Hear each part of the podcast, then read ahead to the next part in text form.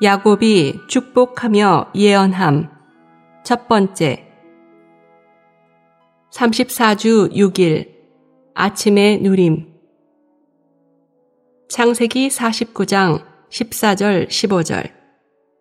이사갈은 힘센 나귀이며 양 우리들 사이에 엎드려 있다. 그는 좋은 안식처와 아름다운 땅을 보고서 어깨를 낮추어 짐을 졌으며 공물을 바치기 위해 노역하는 일꾼이 되었다. 신명기 33장 19절 그들은 민족들을 산으로 불러 모아 거기에서 의의 희생 제물을 바칠 것입니다.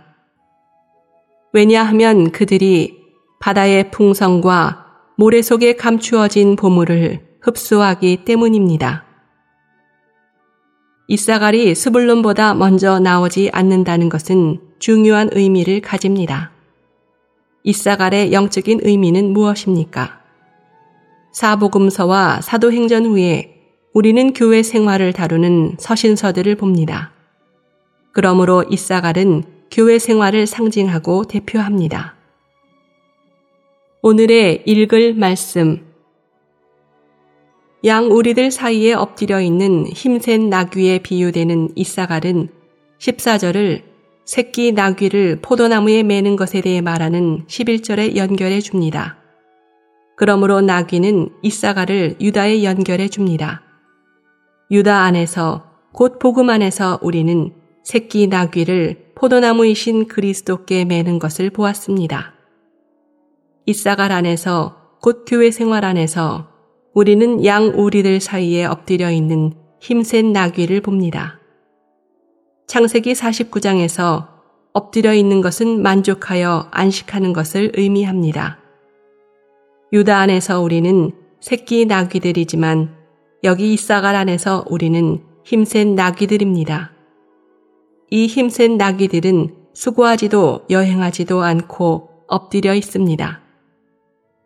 엎드려 있는 나귀가 양의 우리 안에서 안식하고 있지 않음을 주의하십시오. 오히려 그 나귀는 양 우리들 사이에서 안식하고 있습니다. 모든 종파와 종교는 양 우리입니다. 오늘날 우리는 어떤 종파의 우리 안에서 안식하고 있는 것이 아닙니다. 우리는 양 우리 밖에서 안식하고 있습니다.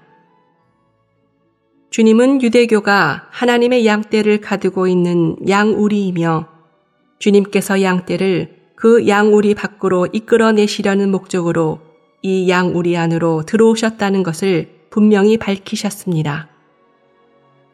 비록 이사갈이 양우리들로부터 그다지 멀리 떨어져 있지는 않지만 양우리들 중 그 어떤 것 안에도 있지 않습니다. 이것은 정확히 오늘날 우리의 상황입니다. 여러분은 어떻게 나귀가 양 우리들 사이에 있을 수 있는지 궁금해 할지 모릅니다. 어떤 의미에서 우리 모두는 양떼입니다.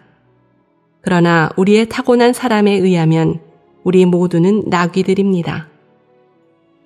우리의 본성에 의하면 우리 중 아무도 양이 아닙니다. 그럼에도 불구하고 우리는 또한 변화된 사람들입니다. 본래 나는 나귀였습니다. 그러나 거듭남을 통하여 나는 지금 종파들 사이에서 안식하는 양입니다. 그러므로 우리는 양 우리들 사이에 안식하는 변화된 나귀들의 무리입니다. 종교의 우리들 사이에서 수고를 멈추고 그리스도 안에 안식하며 교회 생활 안에서 안식을 누릴 때 우리는 좋은 안식처와 풍성하고 아름다운 땅을 누립니다. 이 땅은 우리의 푸른 풀밭이신 그리스도입니다.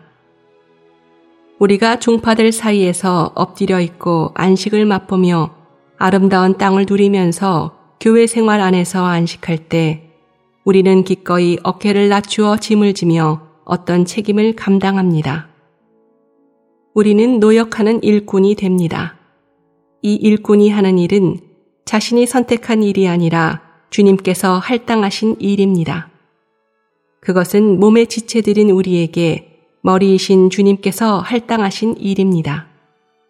우리가 하는 봉사는 몸 안에서 우리에게 할당된 부분으로 모두 고된 일입니다. 결국 이 고된 일은 우리가 우리의 주인께 드릴 공물, 곧 그분의 만족을 위하여 드리는 무언가가 됩니다.